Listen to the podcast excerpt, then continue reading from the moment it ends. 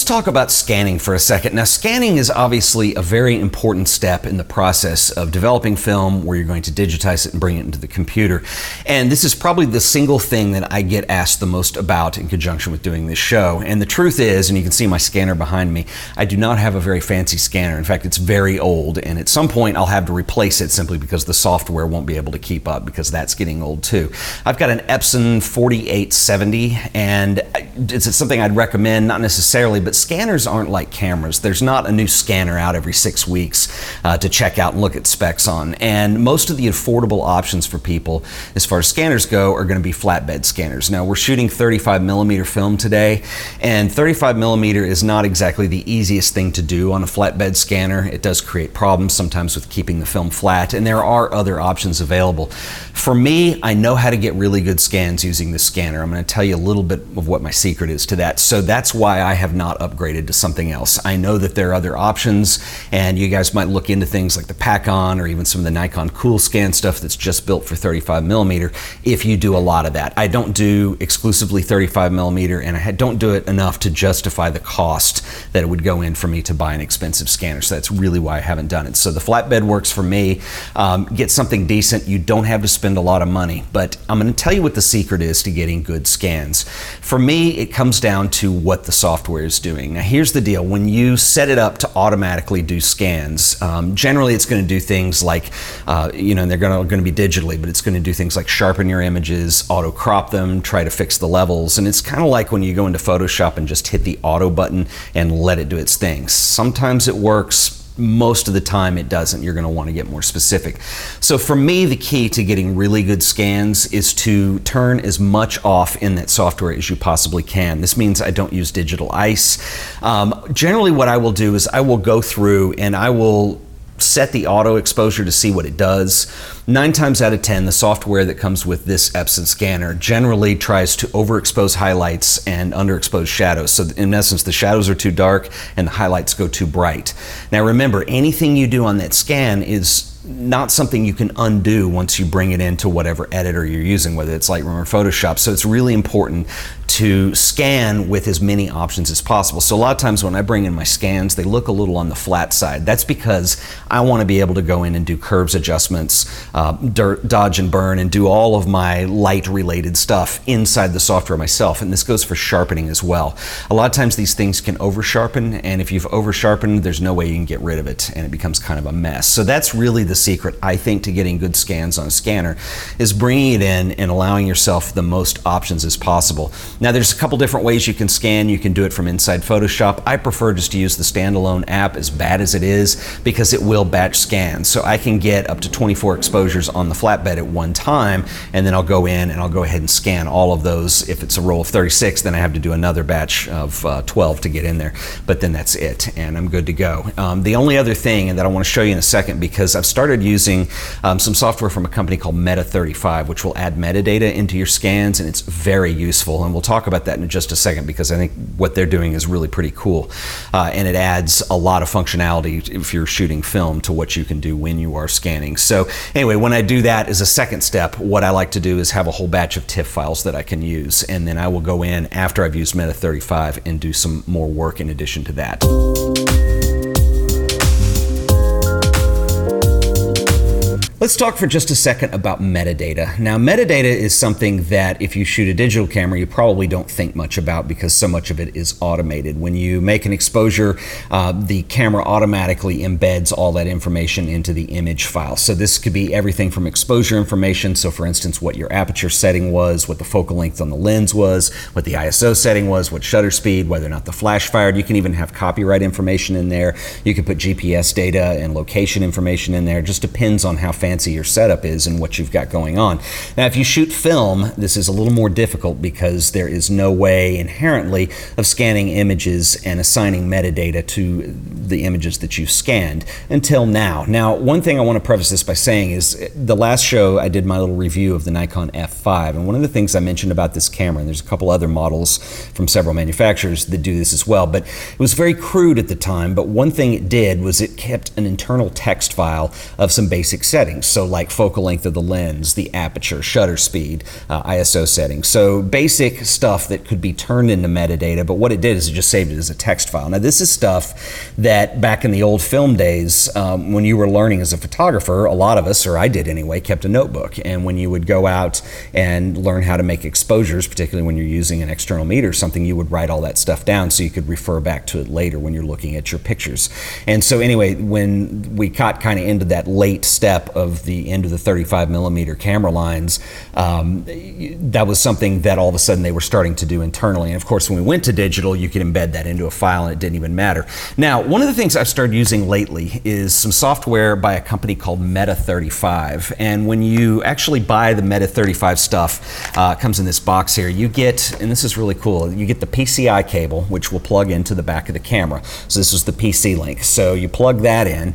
And the other end of this, this is really interesting too, it's just a little 8 inch connection and it goes into a USB terminal and then you plug that into your computer. And so what I want to do is I want to show you how I'm using this and how powerful this is if you're interested in converting that text file that's inside the camera into your images. So what we're looking at here is the Meta 35 application interface. And one thing I want to mention before we start using this that is very important is that the file types that Meta 35 supports are basically JPEG and TIFF files. They do not have support right now at this time for Photoshop PSD files. So the reason I'm mentioning this to you is this is very important that you put this in the right place in your workflow. So typically what I do is I batch scan from the Epson software and I batch scan those into to naming convention and ordered TIFF files.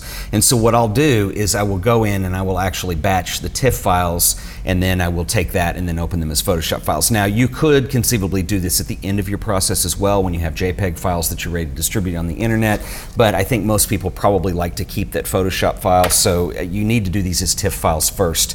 So the first thing we're going to do is we need to import the metadata off the camera, and I'm going to show you how easy this is to do. All I need to do is plug in the PCI link here, or the PC terminal, and we're going to go ahead and turn the camera on so we got power going there, and I will take the other end and I will just simply plug this into the USB port. And uh, once that's in, I'm going to go into the software here. I'm going to say import data. It's going to connect to the camera. And you can see that our roll of film is imported, or the text file for the roll of film anyway. See, it says F5 number 10 up here. And you can see as we scroll down here, um, you can see shutter speeds, f-stop number, and then there's an include yes or no, anyway, as you go through. So anyway, very cool. The next thing I need to do is load my images. So I'm going to say load images. I'm going to go to my desktop, select this folder, say open, and it's going to bring all of my images in. Uh, it takes just a second to do because I did load TIFF files. Here we go. Once the images are in, um, you know, with my scanner it's fairly foolproof, but if for some reason you do have these in the wrong order, you can select an image and you can use the move up or move down arrows to resort them. Um, it really is easier if you have them numbered correctly, so it just brings them in automatically. And you can also do some basic adjustments with rotation in here. But anyway, this is what we've done. And so the other cool thing you can do is up here where it says films on roll notes, you can put notes on the roll of film for some reason if you want to put a location or something like that to help you remember, because you can archive all all of these into the software, and if you need to recall them later for any reason and resync them, um, and that'll give you some notes rather than just saying roll number 10, it might clue you in better as to what goes in there. Now, that field doesn't actually go into the metadata of anything, but the fields below do. So you can see where I have this image selected, and you can fill this out. So for content, um, this is my Deep LM test shoot, uh, and my description, I just put test shoot for the Nikon F5 along with Meta 35, Kodak T-Max 100 Rodinal semi-stand. So I like being able to put this into the image because one of the things that I like to be able to remember about images later uh, that I have a hard time doing now with my back catalog is I want to remember what developer I used sometimes and what the film type was. And so I used to have a way of putting the film type at least into the naming convention that I used. Um, but anyway, the developer's not in there. So this is a great way to do that using metadata. The other fields you have, you have details in here. You can use keywords to do that. Maybe that's a great place to do that too. So you could go search that later using Bridge or Lightroom or whatever it is you're using. So if you want to search keywords for Rodinal, for instance, I could go do that or semi-stand or whatever it is that I want to do. Um, location obviously is in here and then you can put your copyright information in here as well. You can set this as a default so you don't have to type it in each time, which is kind of nice. And you can tick apply to whole roll and it will apply to the entire roll. So anyway, that is very nice to do. And then when you're ready to sync up your metadata, it's really easy. All you have to do is click here where it says embed data. It's going to go say backing up images and it's going to go through and what it's going to do is going to take that text file and you can see it's thinking and it's going to embed all of that in as metadata into your image files. And it is that easy to use. Um, I'm really impressed with this because you know, this is a really um, challenging thing, I think, for photographers who have a large catalog of film related images that they're having digitized. And so, for me, obviously, developer and film type, for instance, is important to me. It may not be important to somebody else, but if you're a location photographer, location might be important, and that might be something you want to be able to have searchable, or whatever it is you're shooting portraits, you want people's names in there. So, being able to put that into the metadata is very interesting and I think very essential to do. The other thing that's nice is when I upload these to Flickrs that Flickr will extract metadata. I want to take a second and give a shout out to our sponsor today, who are the awesome folks over at audible.com. If you're not familiar with audible.com, they offer over 180,000 downloadable titles of audiobooks across all types of literature, including fiction, nonfiction, and periodicals. So if there's something you're interested in reading or listening to, in this case, Audible probably has you covered. If you're like me and you like to read, but you don't have a lot of time to read, audible.com is a great way. It's a subscription based service, and basically you get a book a month month, and it's a great way of passing time at the gym or on a commute or any other place where you'd like to listen to audiobooks. And they have a deal going right now for art of photography viewers where you can get your first title absolutely free. What you want to do is head over to audiblepodcast.com slash AOP and start browsing their titles. One I'm working through right now is not exactly the happiest book in the world, but it's excellent. It's a book called Angela's Ashes. You can check that out or anything else they've got. They have a ton of stuff to choose from. Go ahead and sign up for the service, and you have 30 days to check it out absolutely free. If you decide Audible is not right for you, no hard feelings. You get to keep the book, and the book is yours 100% for free. So go over there and check it out. Once again, that URL is audiblepodcast.com slash AOP. And I do want to give an extra special thanks to audible.com for once again sponsoring another episode of The Art of Photography. Anyway, I absolutely love Meta 35. Before I shut this down, I want to show you one last thing of how nice this is. So, you know, the way you go through, and I mentioned that these custom settings are a little bit of a pain in the rear end. Um, if I plug this in, because what the deal is, is you need to pull out the cheat sheet and you need to know what number the setting is and then what your options are for that setting. So once I have the camera in, I'm going to go ahead and turn that on as well.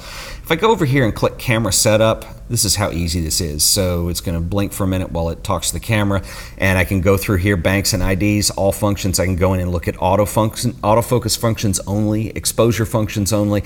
This makes it really quick, and you don't need that cheat sheet and all that scrolling to go in. And as I mentioned when I reviewed the F5, one thing that's nice about the way Nikon did design this camera is that they put most of the stuff in the custom functions. It's not stuff you're necessarily. It's more stuff. It's it's basically options of how you want the camera set up. So they're not the kind of things you're going to want to change on the fly a lot. But if you do, then it's really nice to be able to do this. And you can actually save these as presets and reload them to the camera. So if you have the camera set up a certain way for a certain type of shoot, like if you're outdoors doing street photography, and then you have a different setup that you want to do for night photography and a different setup that you want to do for studio portraits, you can actually go save these as presets and it's very cool. Everything I've tested with this F5 so far has been really impressive. And and uh, I'm really um, seriously impressed with what Meta 35 have done. I think they do some really outstanding work, and they provide something that is very beneficial if you happen to have one of these cameras. Um, the only other thing I want to discuss with this is the price point on this, because Meta 35 is not the cheapest thing in the world. It's about $150, and what that gets you though is it gets you the cable connector, but you're also getting the software and the ability to do all this stuff. And so really, I think for me, um, when you consider if you're the kind of person who shoots a lot of film and you do want this step of being able to add metadata to your images, I think the $150 is probably worth it. You're going to be able to use it with any of the, I can't remember, it was about seven or eight cameras that, that it's compatible with. Um, and mainly if you're shooting even with one for a long period of time, to be able to switch your settings around with the camera setup and be able to add metadata to your images. And then be able to archive those text files that let's face it, right now, probably nobody's doing anything with if you're an F5 or F6 shooter or N90 or whatever it is that you've got. Um, to be able to add that into your process and your workflow, I think is a very nice thing to be able to do. So, yes, it is a little pricey, but I think on the whole, when you consider what you're getting out of that, I think it's probably for some people just as valuable as the camera that they paid for or buying a lens. It's another object in that. And so, anyway, uh, their support is excellent. Nice folks. Um, my friend Pete, who is a fan of the show, who I met when I did the Atlanta meetup, um, he has had some experience with this as well, and he had some trouble with the thing talking to the camera, and it turned out it was a cable that needed to be replaced. Meta 35 took care of it, no questions asked, and uh, I think they're just a really good, outstanding company with a very interesting product. So, anyway, that's it it. And if you guys got any questions on this or have any comments, please leave them below the video. And uh, as always, if you enjoyed this video, please remember to like it and share it with your friends. And as always, subscribe to The Art of Photography so that you'll always be up to date on all the latest and greatest videos we do here. Until the next episode, I'll see you later.